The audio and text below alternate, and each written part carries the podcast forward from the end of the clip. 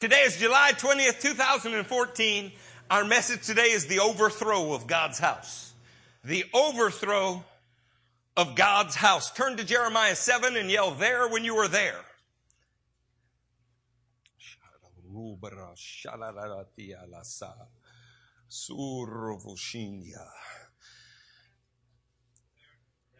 Come on, you're getting there. Who's still there? Who's, who's on their way? Jeremiah was not a bullfrog. He will be a good friend of ours, though. I would like to encourage you with a thought that our day is not all that different than the day that Jesus was born into. The day that Jesus was born into, there is what was called the slaughter of the innocents. All children, two years old and down, were being killed. Not all that different than the day that Moses was born into. In Jesus' day, a wicked leader named Herod showed a flagrant disregard for God's law. And John the Baptist was in the minority when he called him out on it. People were entertained by John, but very few stood up and spoke the message he was speaking.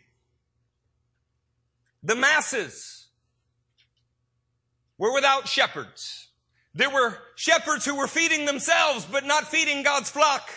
There were shepherds who loved their long tassels, who loved the best seats at the table, but they did not help the broken, lame, and injured enter into the kingdom of God. In Jesus' day, the temple that was meant to be a house of prayer for all nations had been reduced to a place for money changers. Jesus' day and our day look exactly alike when you put it like that. We murder our children in this land. Our leaders show a flagrant disregard for God's law. The masses are shepherdless, although there are shepherds everywhere. Powerful weaklings with loud voices and small hearts.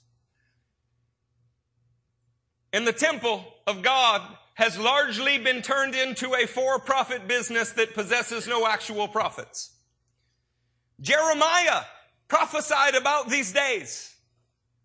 He was facing an obstacle in his day, and he was prophesying also about an obstacle in a day to come.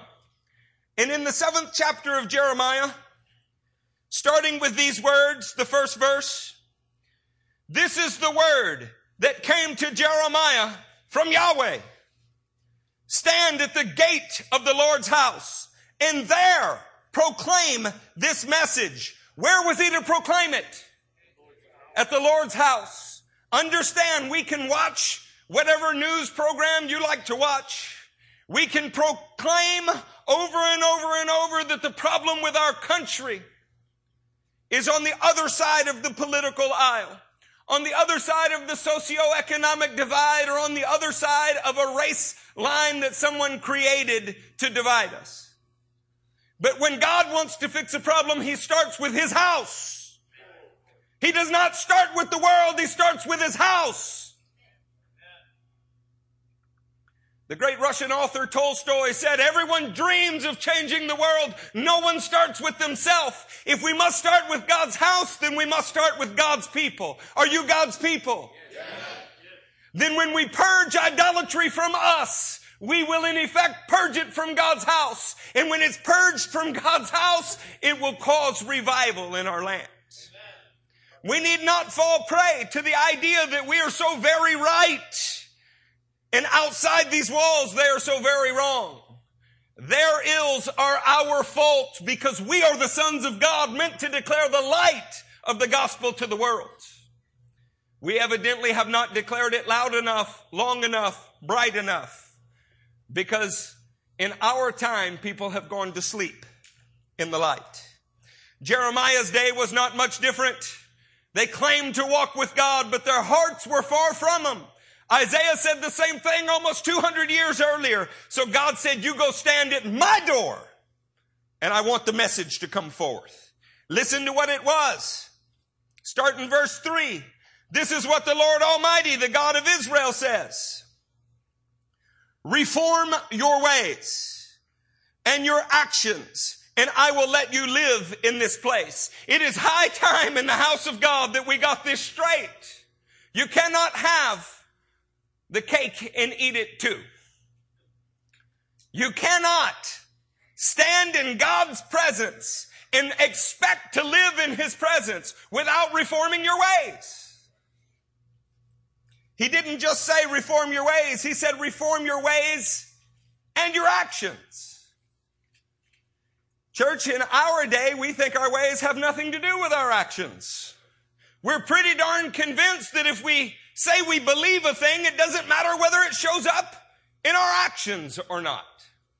Intellectually, we might know better than this, but we insulate ourselves with thinking the right things. What good do your thoughts do the dying world around you? In First Chron, keep your finger in Jeremiah 7. Could we put on the screen for the congregation First Chronicles 28, starting in verse 9. We will be coming back to Jeremiah. This is Solomon and David. David is speaking to Solomon and he says, And you, my son, acknowledge the God of your father and serve him with wholehearted devotion. What kind of devotion does God want? Whole heart. Not a part of you reserved for your favorite football team. Not a part of you reserved for your favorite carnal movie. Not a part of you reserved for your favorite hobby. He wants your whole heart. And when he gets the whole thing, he very well may allow you to love music. He very well may make you a wonderful artist. He very well may cause a renaissance in your very life. But those things do not come before him. Oh, church, we learn to say whole heart, but it's almost like we forget what it means. We think whole heart means most of my heart or the larger part of my heart. Who are the men in the house? Somebody tell me if you're a man in the house. Do you want all of your wife's affection or will you settle for part of it and some of it belonging to your neighbor? Come on, how much of it do you want? Do you think God is a punk? He's not going to accept an 80 20 split. He's holy. He's righteous. He burns with a holy fire. He burns, actually, the book of James says, with jealousy for all of your heart. And you, my son Solomon, acknowledge the God of your father and serve him with wholehearted devotion and with a willing mind. Why do you serve him? Do you serve him because you're scared if you don't? Do you serve him because you have a reputation that you want to be viewed as godly? Why do you serve him? See, the willing heart wakes up and does not say, what do I have to do for God today? What will he require of me? What does he demand today? The willing heart wakes up and says, oh my God, I love him and I cannot wait to work for him today. When you go to Walmart, you're not buying milk anymore. You're on a mission for a soul. And the milk just happens to get in the basket on the way home too. We've learned to talk such a good game, but how pervasive is your love for Him? How much does it permeate your workplace? How much does it permeate your soul? When you get home, can you not wait to worship him or was that something you just did at church you know glad that was boy we had we burned it up today now let's go indulge the flesh in every possible way oh come on church i'm telling you there's a message for the house of god too often we stand in the house of god and try to preach to those who aren't listening we're preaching to those outside. If we started with ourselves, if we had a personal revival, we would have a corporate revival. If we had a corporate revival, we would catch the world on fire for Jesus. I don't want to hurt you. I don't want to beat you up. But sometimes the word pricks my soul. I'm not where I want to be yet. I think there's still higher ground to be obtained and I want it. I'm going to tell you the truth. I want it and I'm going to have it because he left it up to me. He said, if you hunger and you thirst for righteousness, if you hunger, are you listening to me? If you hunger for righteousness, Not if you're mildly amused by it. Not if occasionally you can tolerate a healthy dose of it. If you hunger for it. I don't want to live like an ordinary human being anymore. I don't want to go through my life like a regular guy. I only have so many days, so many hours to make an impact for the king. And I, I'm going to. For the Lord searches every heart and he understands every motive behind the thoughts. What a statement. Somebody say that's a mouthful. He doesn't just understand what you're thinking. He knows why you think the way you do. It's a funny thing when God starts to reveal hearts. You find out that much of your religious duty is really cleverly disguised idolatry. I was sitting in a church service and a man who was supposed to be an elder was passing out pictures of him doing good things. And I thought, eh, there you go. Get all the reward for it you can now. It wasn't long. He had split the church right down the center. He had a devilish, flattering tongue. And I really disliked him, if I'll be honest. Disliked him in a great way. But when we do things that we say are for the King of Kings and we really do it so that our brothers will admire us, is it any different? Your brothers will admire you when God does. Are you hearing me? When you glow with the Holy Ghost, when your face radiates like Stephen on that day, when you come down from meeting with God in your prayer closet and you refuse to put a veil over yourself to cover up the glory, they'll admire you, I promise. We fight for the wrong things, church. If you seek him, he will be found by you, but if you forsake him, he will reject you forever. This is nowhere to be found in today's theology. And some would say, you don't understand, Eric. This is one monarch talking to another monarch. Don't forget, friend, they're human beings. And God does not change. He's the same yesterday, today, and forever. He is willing to forgive. He is willing to receive all of those things. But don't think that you can't fall beyond recovery because you can. Some of you play so close to the edge of the field, I worry for your souls. You dabble in things that were meant for demons and not sons of God. And the more you do it, the more it seems acceptable to you, like Samson playing in a vineyard. From the time before he was born at his conception, he's not even allowed to be around grapes. What's he doing in a vineyard? And the same could be said of many internet habits in this church. Oh, if the church of God got right, I told you I'd make some of you mad. Be glad your browser history is not on that screen. Anger might turn to shame. Consider now, for the Lord has chosen you. Understand with the same stern warning comes a warm, loving acceptance. Consider now, for the Lord has chosen you. Oh church, the Lord has chosen you. He has chosen you. He has a stern warning for you because He's chosen you. He's not standing at the gate of someone else's house proclaiming this. He's standing at the gate of his house proclaiming, I've chosen you. And what are we supposed to do? Build up the body, build the temple. Chosen you to build a temple as a sanctuary. Come on now. Young people, you'll get me here. Say, do work. Come on, time to do work. He said, be strong and do the work. We don't have time to do anything except strengthen ourselves and do the work. So this would be a great thing, young people, for your spiritual palate. Now, by the way, sometimes I say young people, I mean old people too. I just feel better scathing them, and I hope you're getting it too. Fair enough?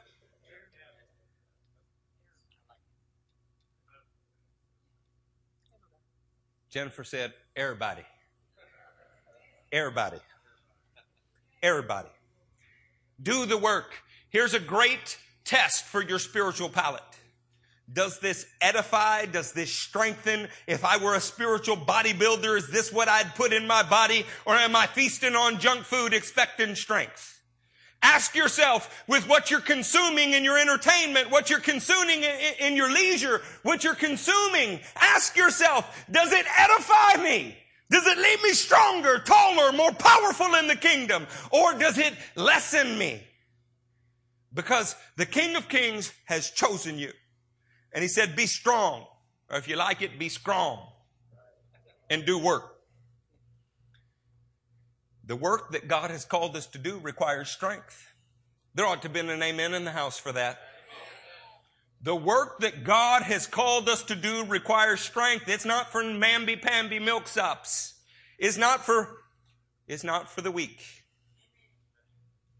It requires strength. And you're going to have to get it from God. And the most militant of God's warriors, strength still comes from joy.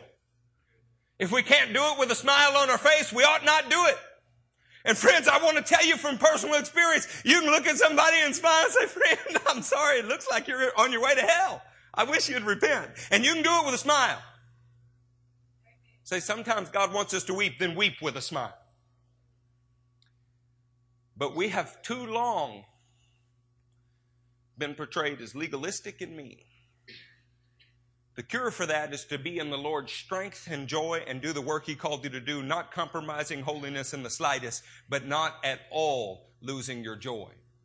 Jesus Christ went to the cross. It's glorious to us. How glorious would it be if it was required of you today? But He did it for the joy that was set before Him. So we're going to be strong in the Lord. We're going to do it with smiles on our faces and we're going to do the work. You know, when you think of motives and thoughts, it might be time to consider our motive behind our thoughts, our thoughts behind our ways, and our ways that are behind our actions. There's a disease in the church, and the enemy is pretty subtle. God's house has a purpose, and we cannot work from impure motives, carnal thoughts, worldly ways, and emaciated actions and still assume that we have God's approval. John Bunyan put a line in his book, Pilgrim's Progress, drawing off of Leviticus 11 and Deuteronomy 14. He said, it has split hooves, but does it chew the cud? So what on earth does that have to do with? He was talking about Christians that speak well, but live poorly. Or men who try to live well, but it's not based upon being at the feet of Jesus. If you want to be acceptable, put away the argument between faith and deeds. There's no conflict. The animal to be acceptable before the Lord must have split hooves and chew the cud. To be acceptable, you must have a faith that produces deeds. And if your deeds are not evidence of your faith, then they're not worthwhile deeds. The way Galatians 5 6 put it is the only thing that counts is faith expressing itself through love. I think when Brother Fabian came, he said, love looks a certain way. It has a shape. It has a form.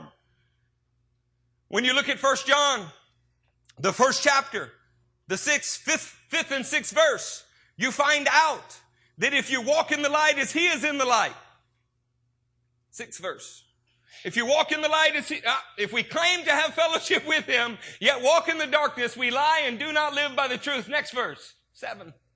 But if we walk in the light as he is in the light, we have fellowship one with another. Walking with the Lord God does what with fellow man? It puts you in fellowship with each other. See, when we're both striving in the same direction, suddenly we have all things in common in Christ. Your brother might do it a little different than you. His, his vision might be a little different than yours, but you glorify God nevertheless for his vision because you're both pulling the chain in the same direction. Amen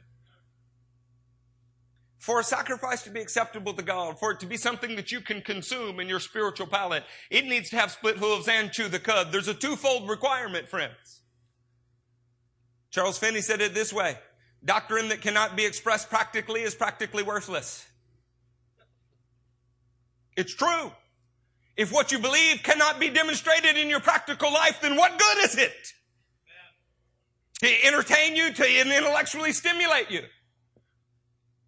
Much of today's doctrine is practically worthless. It's time that we return to some core principles. Go back with me to Jeremiah 7. Let us look again at what the message is that's being proclaimed at the gate. In Jeremiah 7, here comes verse 5. if you really change your ways and your actions and deal with each other justly, if you do not oppress the alien, the fatherless, or the widow, and do not shed innocent blood, I want you to catch this. He speaks of justice. Justice is what one man does to another. He speaks of the foreigner, the alien. This is like missions. He speaks of the orphan, the widow. When we're looking at these things, these are all outward expressions of God's love. When are these the topics of our sermons? When are these the focus of, of people's actions? No, today it's how to be a better you. Today it's how to be fat, happy, and blessed. God's justice is not on our radar anymore. The foreigner is barely on our radar anymore. It's relegated to somewhere between 3 and 5% of the strongest churches' budgets. The orphan is someone else's problem or the ward of the state. And the widow, unless she's got an estate, nobody cares. Church, this is a message for the church. We have to redirect ourselves. This is what James calls pure and faultless religion. I want you to notice the similarity between 500 BC and today. He says, if you really change your ways and your actions, how many people have a Christianity that has no practical expression in their life, or it's the smallest part of their life, and deal with one another justly? Changing your ways changes the way you deal with other people. If you do not oppress the alien, the fatherless, and the widow, and do not shed innocent blood in this place, and if you do not follow other gods to your own harm, then I will let you live in this place. In the land I gave your forefathers forever and ever. But look, you are trusting in deceptive and worthless words. I don't even have a cable subscription. The only TV in my house plays Disney movies for the children, and I'm pretty skeptical of those. Most of my Christian TV experience comes from being in another country where they put a satellite on top of a grass hut in the hope to be educated in the ways of Christ. And when I see the absolute refuse that spews across the television in the name of Jesus on so-called Christian TV, I've never seen more deceptive and hollow words. I want you to be sure that if you are struggling to eat, but God is feeding you and you are rich in faith, naming and claiming the drug dealer's Cadillac is of no benefit to you. Not at all. Praying that God would rain gold dust upon your village is of no benefit to you at all. I could go on and on forever, but I don't need to because I'm pretty sure that you know it. When we look at this, the most indicting part is verse 10. And then come and stand before me in this house which bears my name and say, we are safe. Sometimes Christians are the absolute most guilty of describing a life that is completely backslidden, dry and devoid of God's presence or any leading in any direction, and then saying, but I know I'm saved. Who told you? The Spirit of God? Who told you? Who declared it to you? Did you get your USDA stamp the day that you got saved, like a piece of meat running through a factory? Why don't we go back to infant baptismal certificates then? Who told you? Because the book of Romans says his spirit will bear spirit, will bear witness. His spirit will bear witness with your spirit that you are a son of God. Without that bearing of witness, I don't care what your doctrine is. If the fruit on the tree looks like a lemon tree, then you can tell me all day long that it produces grapes, and I'm just going to say you're deceived. I have heard some of the most abominable things come out of Christians' mouths, only to be followed by the words, but I know I'm saved. I have a gambling addiction, a pornography addiction, cheated on my wife twice last year, but I know I'm saved. Really? How does that work? Which Bible is it you're reading? Oh, you're not. Uh, You got that Friday kind of Christianity. Well, God bless you for that. Let's see how it stands up on the day of judgment when earth and sky flee from his presence. Where is the preaching that says the righteous barely stand in the judgment of God? Where is the preaching that says God is a holy and just God and there is only one way into His presence? That penalty had to fall on His Son and you deserved it, but it fell on Him and now don't you trample His blood underfoot. Justice, foreigner, orphan, widow, hardly the topics of Charisma News magazine. Hardly the topics that dominate. Walk into a Christian bookstore, friends, and you tell me justice, foreigner, orphan, widow, are those the books that are selling? The everyday is Friday gospel, the greedy gain gospel, the God can be mocked hyper grease grace gospel. They all say we're safe. Unless of course we're not. What happens if you are not actually as safe as you have been led to believe that you are? How about verse 11?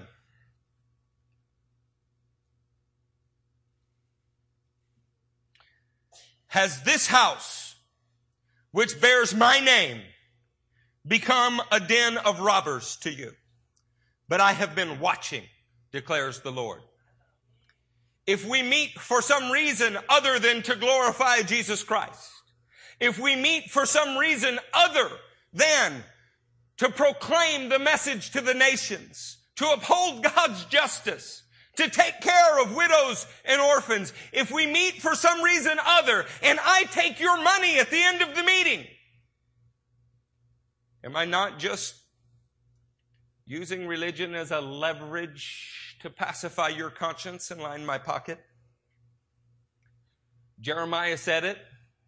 Jesus said it. And it's happening today.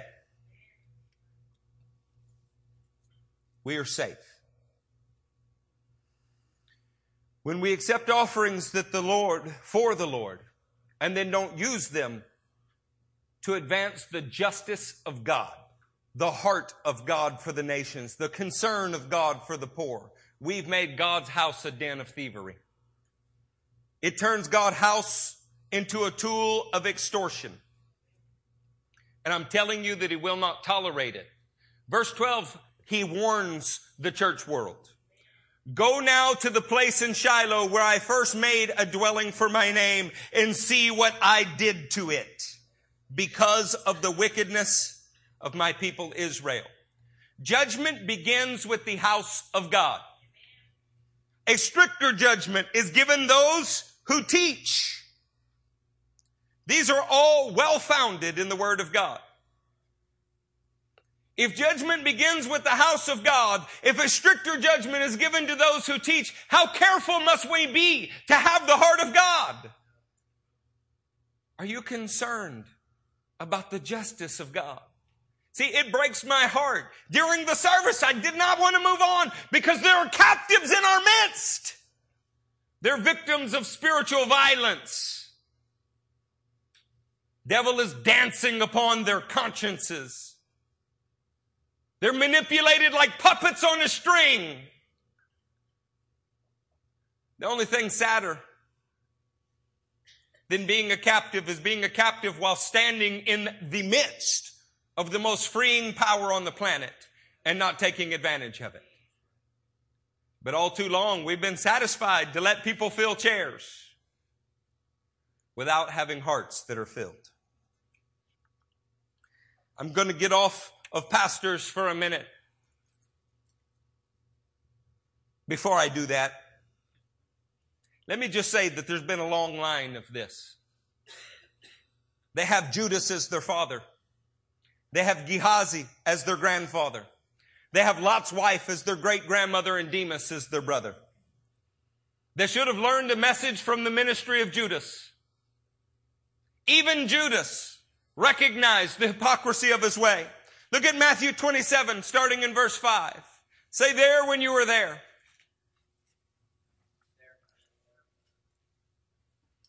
So Judas threw the money into the temple and left. What was that money for? This is the price he got for denying Christ. He had religious ideas. He had religious motives. He was one of the twelve. He shared in the ministry of the twelve. He went out on healing campaigns. He went out on evangelistic campaigns. But in the end, he valued 30 pieces of silver more than Jesus. So Judas threw the money bag into the temple and left. And then he went away and hanged himself. Next verse. The chief priest picked up the coins and said, it's against the law to put this into the treasury. It's blood money. They're the ones that gave it to Judas. So they went out and bought a field, guys, for foreigners. That's about where missions offerings usually come from. Just the leftovers, whatever we weren't able to spend on ourselves. The priorities of Christ must be our priorities. Understand the ministry of Judas teaches us something, and it's such an easy message. You can have the money bag, or you can have Christ. But you can't have the money bag and have Christ.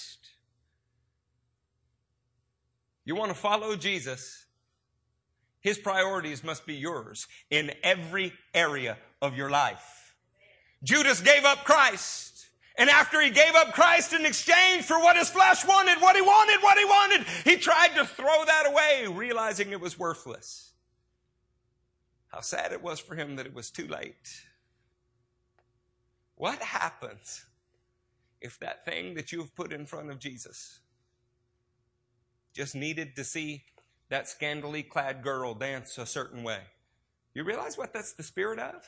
That's the same spirit that killed John the Baptist. You just needed to. What if it's the last moment and you're not able to be granted the gift of repentance? Our King wants a holy church. And there's a reason he wants a holy church. When you're a distracted church, when you're in love with the world, it's very hard to have his priorities and die for them. It's very hard to care about your fellow man if you're consumed with what you can get from him. Very hard to care about your fellow man when you're not right with your God. But when we get right with our God, He makes us care whether each and every soul in this building walks out of here freer, fuller, more powerful, right with God. He makes you care. Suddenly you start to plan events that even your family comes to and mixes with the church. And why? Because you care what happens to them. Suddenly, you go into enemy territory and you go to that reunion that you never would have gone to before in the hopes that what you have will be seen by them. You show up at the funeral, that everybody is there and they're overwhelmed with grief and you get to dance in glory because they've achieved the goal of their faith. And you're jealous. Church, we have to pick up God's priorities. I'm very proud. I'm going to brag on you for a minute before we commence to spanking. This little church raised $2,500 for Fabian Gretsch.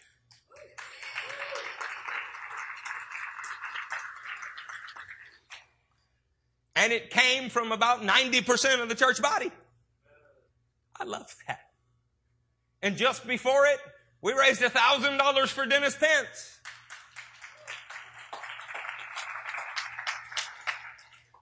Because we love the nations and we care about the foreigners. Now, if we compare ourselves with the churches around us, the Bible says we're not wise. Our comparison is Christ. The last couple years, you know, and I've bragged about, gave 40% of our gross revenues to missions. And I am still happy about that. But you gotta have a split hoof and chew the cud. That is an amazing deed. But what happens if those deeds simply become routine? What happens if we are no longer giving because we're experiencing revival and want others to experience revival that simply become our way? Now I know I'm a crazy pastor. Most people would just shut up and take the offering. My real hope is that Jeremiah's message would land upon us. God has blessed us for one reason and one reason only. We have His priorities. If we ever cease to have His priorities, then His presence leaves the tabernacle. And you know what you do as an organization? when you go from uh, a man to a movement, to a machine, to a monument, when that happens, when the great movement of yesteryear is gone, do you know what you do? You build prettier buildings to disguise the fact that God is not a part of it anymore. You get lights and smoke and whatever else you can do to create the right atmosphere. You know what the king wants? He just wants people who have his priorities.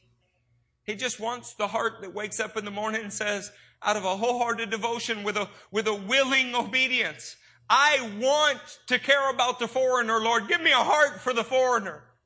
I want, Lord, to care about your justice. It's not right that this person is crippled with a demonic disease. I want your justice. It's not right that they haven't heard about the gospel and I've swam in it all my life. I want your priorities. That's a heart and a life that he can bless.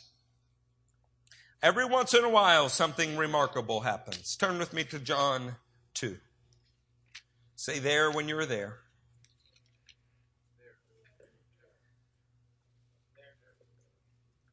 Is there anybody in this room that wants to trade Jesus for a money bag?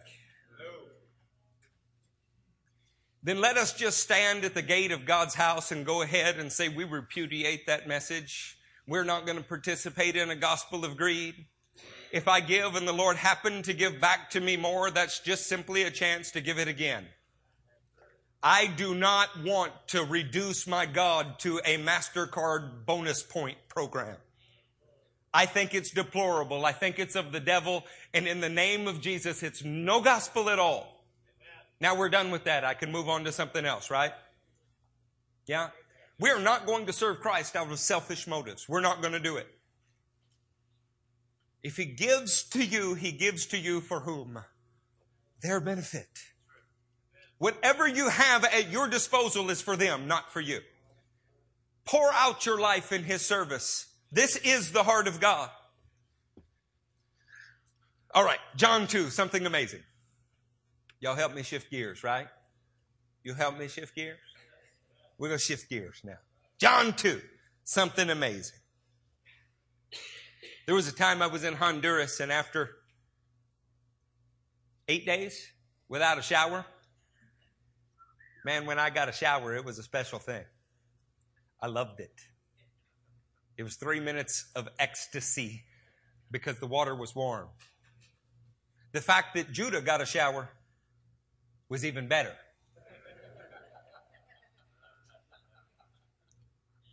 Here comes John 2. Let's talk about a cleansing in John 2, starting in verse 12. After this, he went down. Uh, let's do 11. I can't skip glory here. This, the first of his miraculous signs Jesus performed at Cana in Galilee. He thus revealed his, glory. he revealed his, glory. he revealed his, glory. what's supposed to fill the temple, friends? He revealed his glory and his disciples put their faith in him. After this, he went down to Capernaum with his mother and brothers and disciples. They stayed there for a few days.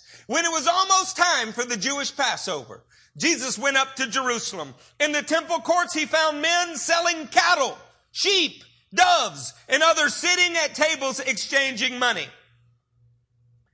What should you have found in God's temple?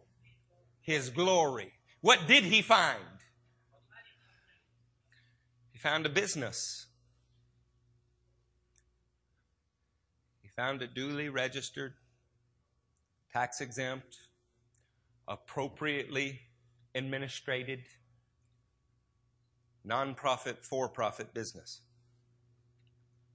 They was no longer concerned about those coming in meeting God. They were concerned about how many came in and what the exchange rate was and what they could get from them and move them out the door. That was never God's heart in the name of doing God's work, we cannot lose God's heart. Now, the rationale says, well, but the more money they had, the more they could do. Friends, I have never found that to be true. We've always done more with less. I know many, many people that are saying when they get enough money, they'll go do missions. I've never had the money before the mission, ever. In fact, right now I stand before you telling you I will go to Romania. We will teach on marriage and marriages will be saved. I will, that'll probably be September. In November, I will go to Peru, drag my fat body up and down mountains, preach the gospel in places it's never been preached before, and I don't have the money for either one and have no idea how it's going to come. That will not stop us. It never has. Those who wait till God funds it before they are going to do it have eliminated faith from their process. And so they prepare for 40 years but never actually do. I found out God's not all that limited in resources. And if the people of God don't do what the people of God are supposed to do, then watch out. The sky will grow dark with ravens flying in our provision. God will fund his work. It happens. I don't need to appeal to fear or greed. It happens. Because he cares about the foreigner, the widow, the orphan. He cares about the justice of God. He will find a way for it to happen. But I want to be one that is easily found by God to make it happen. Is that fair enough? Do you want somebody else to do it or do you want to say, here I am? Do you want somebody else to do all of the work of God and then you, and, and then you just somehow slip into the kingdom, maybe through a back door, an open window? And what would you tell the men as you stood there? You stand next to Gideon, Barak, Jephthah, Samson. What would you have to share for an eternity? Yeah, I sat on my salvation for 30 years. My butt got wide, my heart got small. What would you tell them? These men overturned kingdoms for their God. What would you tell them? I want to encourage you to dare to dream for the king. And don't put it off till tomorrow if you can take a step today. You believe? Eh, how many of you have ever prayed for rain? Then carry an umbrella. You ever prayed for a baby? Then go buy baby clothes. You pray for the nations, put their pictures on your wall and buy your ticket. You pray for souls, go talk to lives. Let us put forward our feet of faith. He got to the temple and he expected to find glory because that's what God's temple is supposed to be full of. And instead, he found coins and money changers and overturned their tables. Look at verse 16. To those who sold doves, he said, get these out of here. Why? Because God doesn't like doves? How dare you? Can you imagine the King of Kings says, how dare you? How dare you turn my father's house into a market? The buying and selling of pacification of souls. Say, what's wrong? He's preaching out of the same Bible you are, Eric. Not really. But why are you so, why are you so worked up over it? I'm worked up over it because we're supposed to be about the justice of God. We're supposed to be about the liberation of foreigners, not the pacification of souls. You know when a man gets right? When he's scared, he's not. Are you hearing me? Is Brent the only one caught that? A man gets right with God when he's scared he might not be right. I hope to upset your apple cart. Because you got a better chance of reforming your ways if you've considered your ways. This lie that says, oh, you once believed for a split second. Well, that's all that was ever required of you. Declares that the starting line is the finish line. That's ridiculous. Where's the fight of faith? Where's the travailing in the kingdom? It can build grand cathedrals, but it does not change a life. Church, he said, How dare you? Let's consider something. John 1:18 said, No man had ever seen the Father at any time, but the one and only has made him known. You got me? What we're saying is that you weren't capable of comprehending Yahweh God. You couldn't take him all in, you couldn't grasp him, you couldn't, so he put himself in a package that you could, you could look at. So, so nowhere on the planet could you get and take in all the oceans. It just can't happen. Uh, if you stood as far away as the moon, you still can't see them all. You're not going to grasp it all. So he poured those oceans into a container. This is the very substance of God. It's the fullness of God. And when you look at him, it's what, it's what God is like. Jesus actually went so far in John 5 as to say, I only do what I see my Father doing. I only say what I hear my Father saying. Are, are, are we tracking so far? Come on, somebody say, I'm with you, Pastor. Then what does God think of turning his house into a marketplace, an investment program? It ticks him off. It makes him angry. It doesn't make him angry where he goes home and quilts. It doesn't make him angry where he, he shudders and walks off and prays. He sits down and makes a whip and says, I will not stand for my name, my reputation, and my house to be associated with this. I will not stand for it. Church, if he won't stand for it, then we shouldn't stand for it. Go on, girl. You preaching better than I am. If he won't stand for it, why should we? There should be some overturning of tables in the house of God, somebody should stand up and say, this is not him. This is not him. He don't want you to max out your credit card so he can build this new prayer tower. That's not him.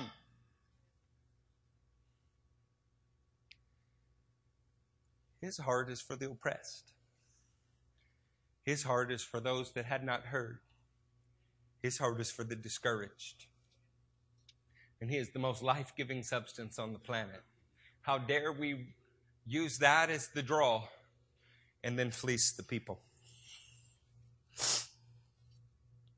Jesus says, Get these out of here. How dare you turn my father's house into a market? His disciples remembered that it is written, Zeal for your house will consume me. I love that his disciples occasionally see him do something and go, wait, wait, oh, it's written. Everything that he did was written. It's like a treasure hunt to find it. This particular one is written in Psalm 69. Let us turn there together. 69, and I want to focus on verse 8. Say there when you were there.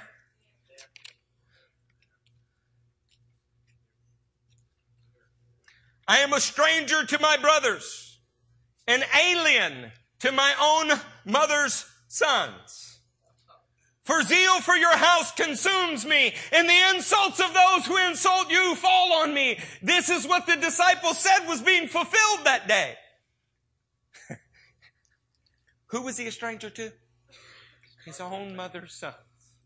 I want you to get this. Sometimes even with church folk, you ought to look a little different. You ought to stand out a little bit. If you're zealous for what God's zealous for, it will distinguish you even among church folk. Because they're not always right. If they were, Israel would have voluntarily left Egypt. Sometimes it takes somebody that he raises up to provoke you to think differently, to provoke you to consider your ways, to convoke you for, provoke you for a different action. They remembered zeal for his house consumes me. Let me ask you, would your neighbor say, you know what? That brother is consumed with zeal for God's house. Would your neighbor say that about you? Then we got a ways to go. There's still higher ground to be, be obtained. Until we are so zealous for the agenda of God that that's how we would be described, then there's no resting on our laurels. There are no laurels to have. We've only begun. There's nothing wrong with saying we're infants in the faith. I'm, I'm proud. We, we got a 14, 14, 12 year old church. I'm proud of what we've accomplished. I still think we're about first grade Christians. You know what that means? It means we got, we got the chance to grow up. If this was all there was, if we declare ourselves PhD Christians,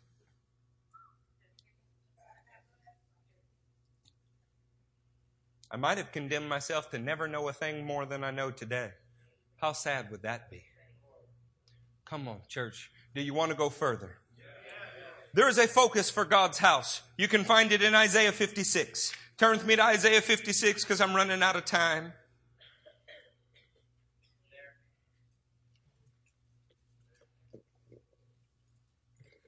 In Isaiah 56, do you have a title above your uh, your chapter. Anybody got one? Somebody bold enough? Shut it down. Salvation for who? Come on, that's off the chain. Salvation for. It's almost like we've forgotten that that's what this is about salvation for others. We think that we were the goal and expression of our own faith. I got saved, God's plan's done. We pray it when we say, Get me out of here, Lord.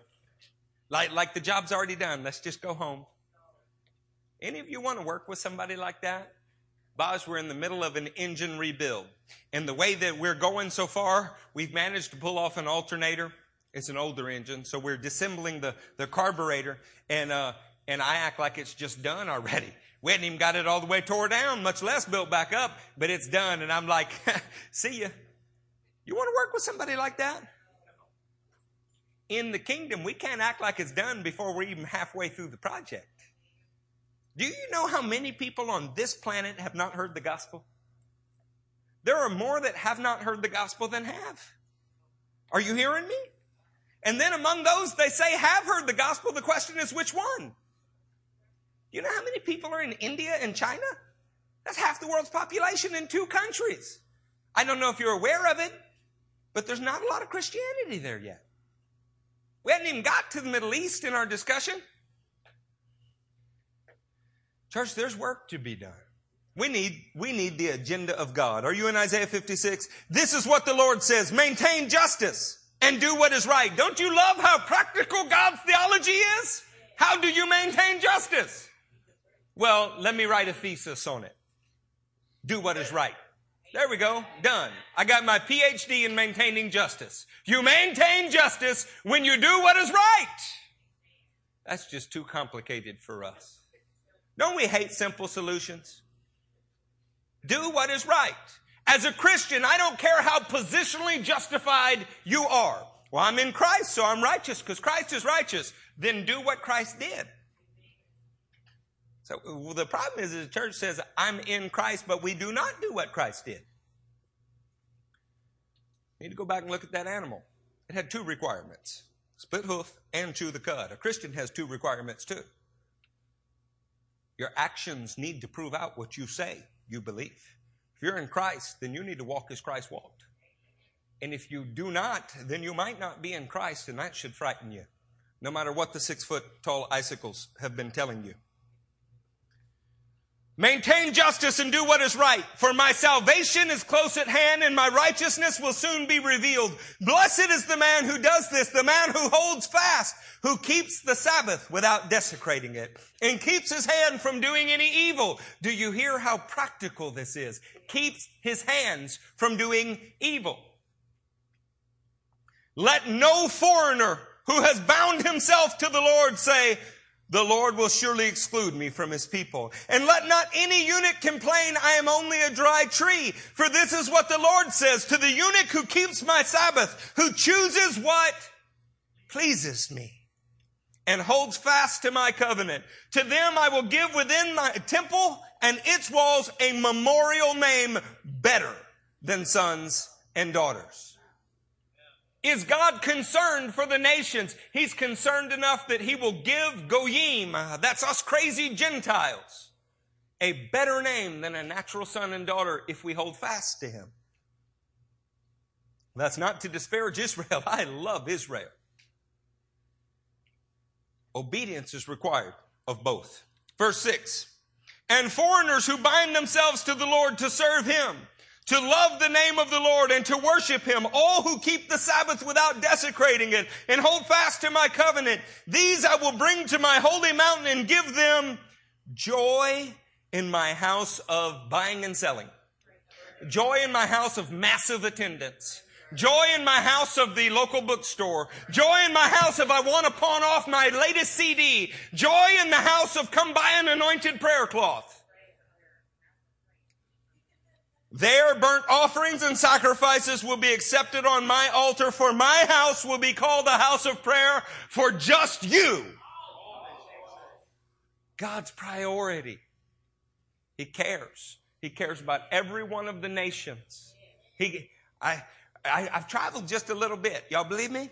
I don't got to go through that. I've traveled a little bit, and and I'm amazed at something. You can go places and see seas of people. In some countries, the people are so thick on the streets that they just kind of merge together in a mass. In India, it looks like schools of fish. It's incredible. And he cares about every one of them. And he's manipulating the circumstances of their life so that they would reach out and find him. Do you care about them, though? See, do you want justice for them? He cares about the widow. He cares about the orphan. Dear God, He cares about the unborn. That goes without even saying. How do we live in a land where they're murdering our children and we're not all in jail? Is beside me. I, I, yeah.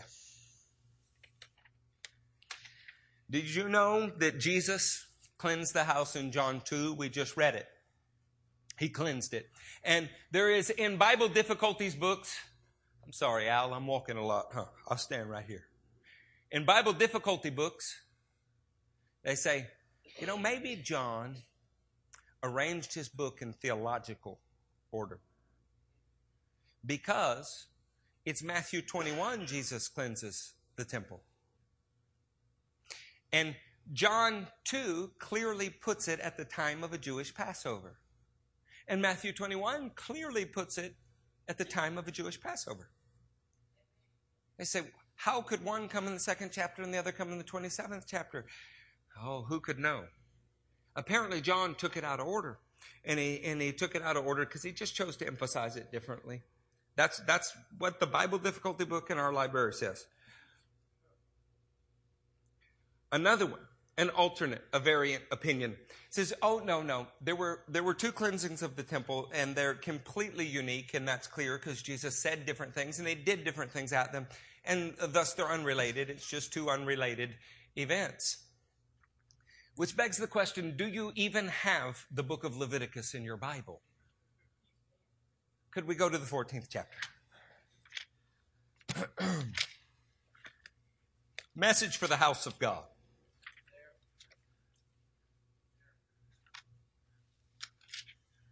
Pastor Sutherland, I'm not sure what we do when you're 49 minutes into a message and you're not halfway through, but we're going to find out.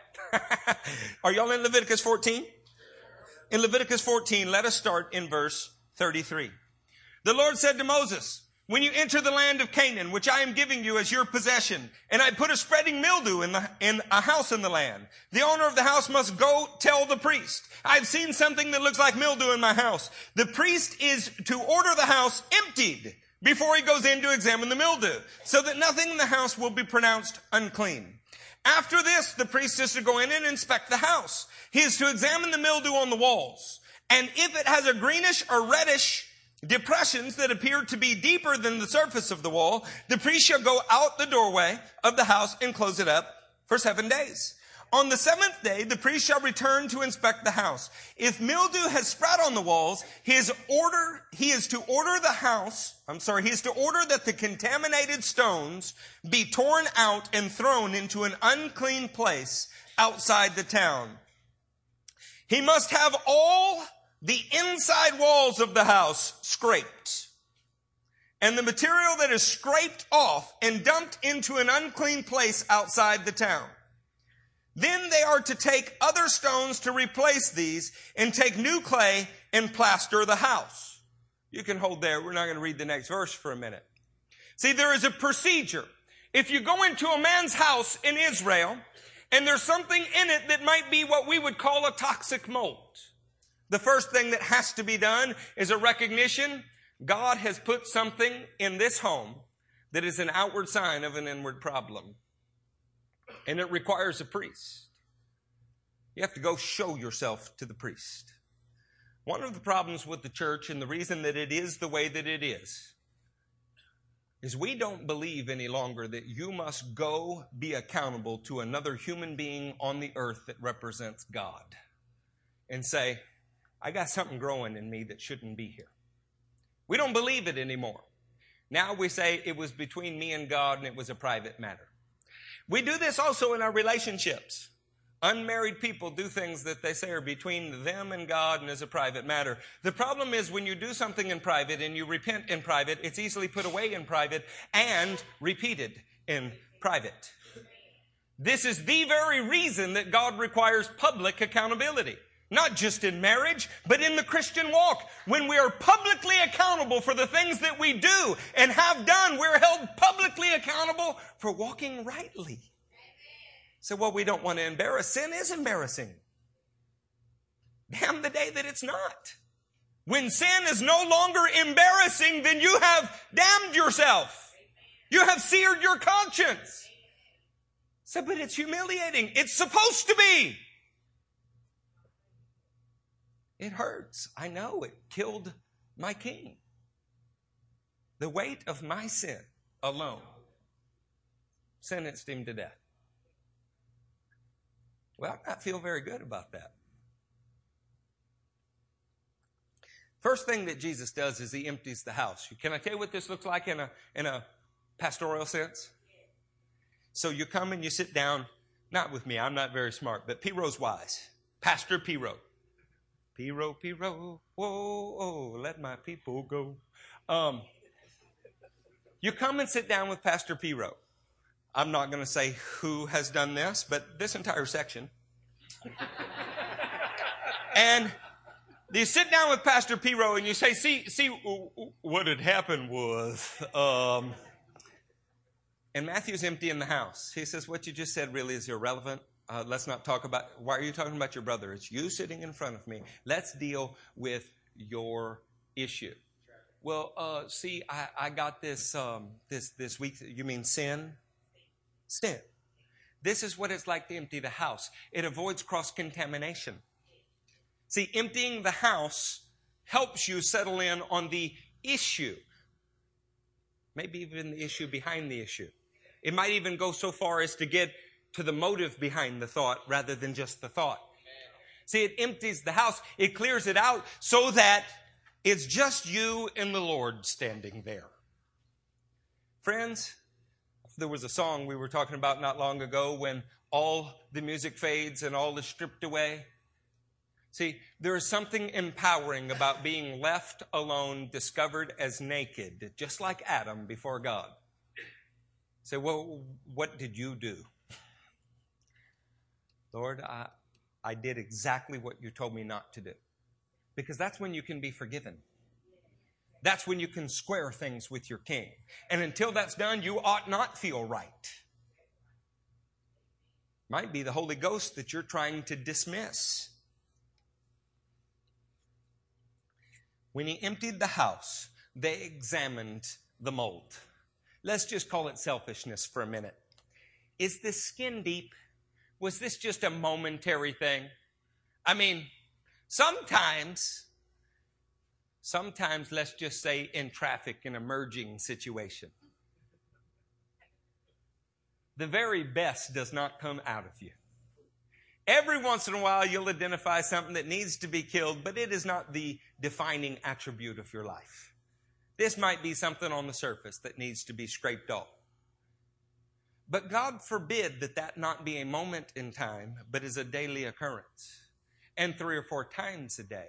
And we're living in it habitually. This is something that goes beyond the surface of the wall, and every inside wall needs to be scraped. Is this not what the Bible says when it says those with circumcised hearts? Those with circumcised ears? What we're doing is we're inviting the Lord into the situation say, This is your house. Would you examine it? Lord, now that you're examining the house, I see things I didn't see before. I've been living in some devilish ways, and I'm so I want to tell you nearly every time this pastor gets in the presence of God, I find mold where I thought there was nothing but good fruit. Turns out I'm not a great judge of my own character. I'm sure you are, though. Of your own character, I mean. Some of you think too lowly of yourselves, and others think way too highly of yourselves. That's why we want to invite the presence of God inside the house. He will properly evaluate it for it. But is it fair to say we got some scraping to do? Do you have some scraping to do? When you get the house right, the Lord will inhabit the house.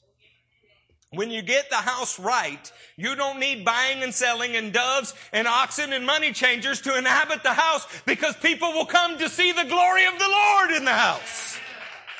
Let me ask you, how many of you know William Seymour? William Seymour was the pastor of the Azusa Street Mission. How much money did he have? You don't know. What did his wardrobe look like? Let me ask you a better, did he drive an Escalade? People did not go to William Seymour's church to see William Seymour. It's said that he kneeled behind a milk crate and whispered out holiness because the glory of the Lord filled that place. I think most of our ridiculous carnality is really a substitute for the glory of the Lord. I want to tell you we're not as full of the glory of the Lord as I would like to be, but it's not over yet. We've not yet arrived, but I've not yet quit. And I pray you haven't quit yet either. Let's scrape our walls. Let's set aside some time period of true fasting, true repentance. Let us say, Lord, during this time period, I'm not going to bring one other thing into the house. I'm going to have your presence or nothing at all. I haven't yet listened to it, but I understand that Brother Brent preached about Mary and Martha, one who stood at the feet of Jesus and one who busied themselves doing the things that needed to be done. And it's presented as an either or. And it's really an and in both. But I'm not going to bring one more responsibility into my life till I've sat at the feet of Jesus and determined where his glory is. And everything in my life will grow right out of that prayer life. So that what Leonard Ravenhill said is true will be true in my life a man will only be as big as his prayer life. Church, is there anybody wants to go with me in this house clearing? Now, I mentioned that there was one at the first Passover mentioned in Jesus' ministry. Uh, that was in year number one. He, there's three Passovers recorded in the Synoptic Gospels, and the, the second one occurred in the third year, uh, the third Passover. There's a reason for that. While we invite the Holy Spirit to scrape the inside walls of our house, let us consider verse 43 of Leviticus 14. And you see that there is more than one clearing of a house. If the mildew reappears in the house after the stones have been torn out and the house scraped and plastered, if you willfully sin after receiving, if after tasting the heavenly gift, you're again entangled, the priest is to go and examine it. And if the mildew has spread in the house, it is a destructive mildew. The house is unclean. It must be torn down. Its stones, timbers, and all the plasters taken out to an unclean place. You might even say that not one stone would be allowed to rest on another. Jesus inspected the house of God in the first year of his ministry, and in Matthew 21, he inspected it in the last week of his ministry and he determined that the house was condemned and he pronounced its destruction which occurred in AD 70. Now if he would do that to his own house, which is a symbol to the entire world, what will he do to a carnal church? Jeremiah 7 was Jeremiah standing at the gate of God's house. And the warning then is the warning now. Look backwards and see what he's already done and tell me what we're headed for. We need to reform our ways. They didn't listen to Jeremiah. They didn't listen to Jesus. And a whole bunch are not going to listen to me or us either. But some will. And they'll find life. Turn with me to Matthew 21. I want you to see how Jesus refocuses it, and then I'm going to try to bring this to a close. We're at 61 minutes. I hope it's felt like 10. I'm well capable of going for a good 360 minutes, but I think we only have another chapter to cover. Y'all in Matthew 21? In Matthew 21, Jesus makes his triumphal entry. In verse 12, he arrives at the temple. Jesus entered the temple area and drove out all who were buying and selling there. He overturned the tables of the money changers and the benches of those selling doves. It is written, he said to them, my house will be called a house of prayer, but you are making it a den of robbers. You have to love Rabbi Jesus. Rabbi Yeshua is doing what is called stringing pearls. He's referring first to Isaiah 56 about the true intention of God's temple, that it would be a house of prayer for all nations. He's referring to it in a way that draws their mind back to the context of why God put his house there. And then he finishes with, you've made it a den of robbers, drawing their attention to what happens when we lose that purpose. I will tear down the house, which is what Jeremiah 7, den of robbers says. King Jesus was not only thoroughly Jewish, he knew the word pretty well. And when he referred, I, I realize I'm joking. When he referred to a part of it, he expected you to know the rest of it because he thought you would love it. He never dreamed of a day where you would say you love Jesus but not love his word because he is the word. And so when he refers to a house of prayer, he's calling us back to his focus on all nations. When he refers to what they've made it, which is a den of robbers, he's referring us back to, you better pick up my prerogatives or I'm going to tear this thing down. And you cannot go to it today because it is not there.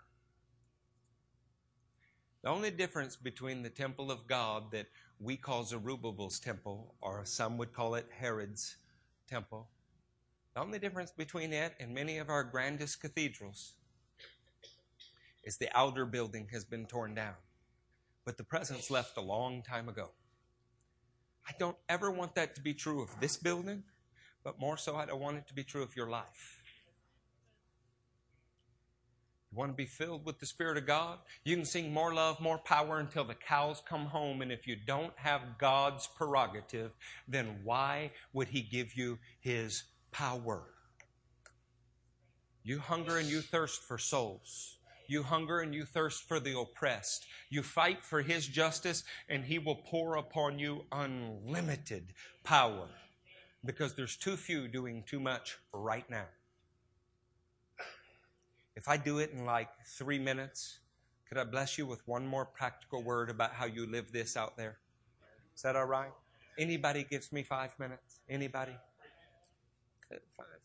We got a good couple hours then. Let's uh, we, we're gonna uh, we, we will do this quickly because I I don't want to I don't want to abuse you.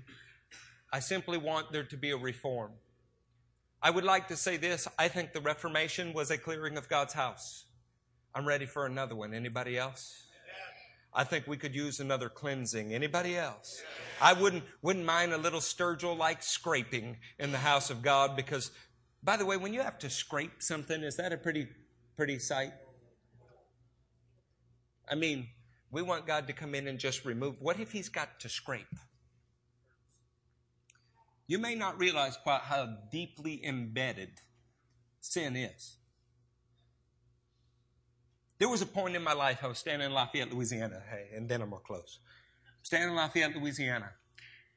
I sinned and I was brokenhearted by it. I got on my face and I was repenting before the Lord. Can I just be real with you? Tell me, it's okay. Be real, Pastor. And as I thought about that sin, I realized I couldn't think of a year of my Christian walk in which I had not done that. How many years do you have to repeat something before it's pretty embedded. We like to excuse ourselves. We don't like to be scraped by the Lord. Gut wrenching. It hurts. There's a tearing. As it's torn out of you, you might feel like you're dying.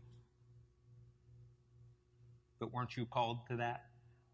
Isn't that what you say you're going to do every time you take communion? Let's consider what the result of dying for the Lord is. Might be actually living a resurrected life for the Lord. What do you think would change this nation and change the world? The same thing that's brought life out of death for a couple thousand years. When the people of God do what He did. We don't just need more miracles. We don't just need more this, that, or the other. We need more personal holiness that came through real repentance. All the other things will be the byproducts and the fruit of that. Okay. Last little practical word for you. Y'all still love me? Even if you don't, you got to forgive me, right? I mean, that's, that's what Christians do. I would like you to consider this. We have a choice every day whether or not we qualify people or we disqualify people. You could hear this message and say, Pastor's trying to disqualify us. I assure you, what I'm trying to do is bring you into a place where you, the Holy Ghost, and your brothers around you are all mutually assured that you are qualified by God, not disqualified. Anybody ever apply for a loan? Man, it hurts to be disqualified. It really does. And you think, why? Well, what happened? You know, if you had identity theft, it hurts even more because you didn't deserve the denial that you got.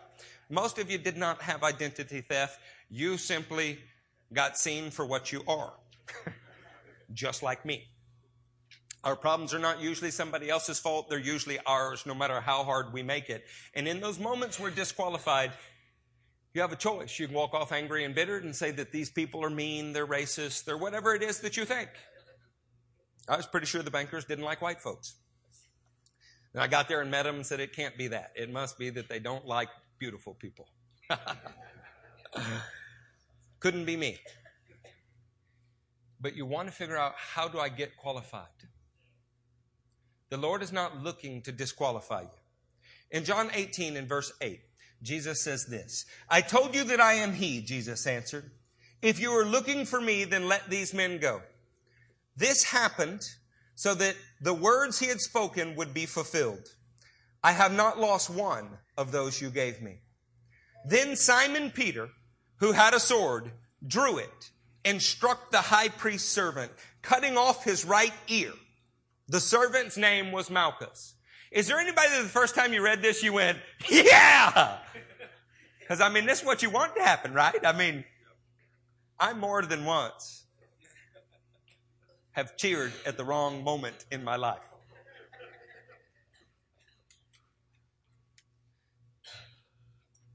I want you to get this. Jesus in verse 11 says, Put your sword away. Shall I not drink the cup the Father has given me? There's a particular event happening here. The man Malchus, we learn from the other scriptures, was the chief assistant to the high priest. He's the right hand man of the one who can go behind the curtain. The one who gets to pronounce the unpronounceable name of God. And Peter cut off his ear. According to Leviticus 21, 18 through 21, if you have a physical blemish, and it's very detailed, say a part of your ear is missing. You cannot serve as a priest in the Lord's presence. People go, oh, Peter tried to cut off the man's head and he just missed. No, I assure you, he did exactly what he intended to do. Peter was appalled that the servant of the high priest was coming and was going to harm Jesus. And he wanted to show the whole world what a toad this guy was. So he cut off his ear, which would disqualify him from working for God ever again. In my preaching and in my teaching, I have to work so hard not to cross this line. You can tell that I don't think very highly of some of the messages that are very popular today.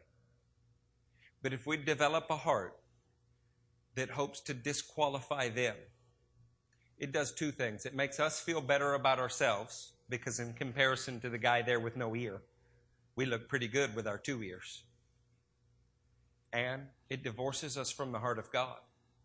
He doesn't want to disqualify them. How do you know that?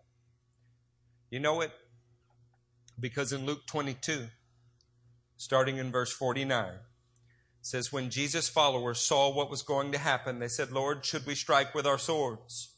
and one of them struck the servant of the high priest, cutting off his right ear. But Jesus answered, No more of this. And he touched the man's ear and he healed him.